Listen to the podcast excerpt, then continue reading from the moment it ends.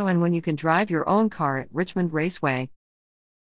The 2004 NASCAR Cup Series champion, Kurt Busch, will pace the track laps for charity event to benefit Special Olympics Virginia at Richmond International Raceway Thursday, March 16th.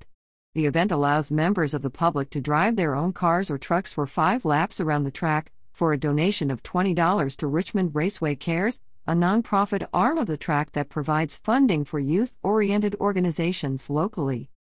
The event will take place in advance of the Toyota Owners 400 race that weekend.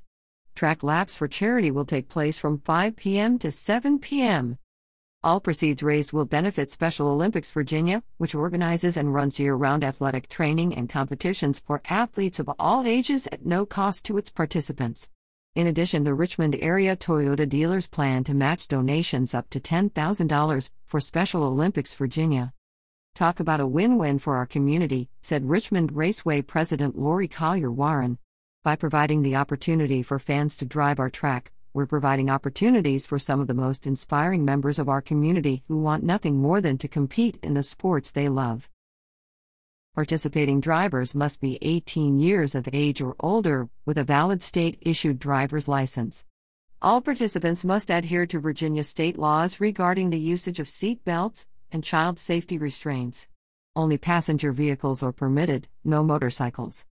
The maximum speed is 55 miles per hour, and it will be regulated by Richmond Raceway personnel. Passing other vehicles on the track is not permitted. Violators will be removed from track. For details, visit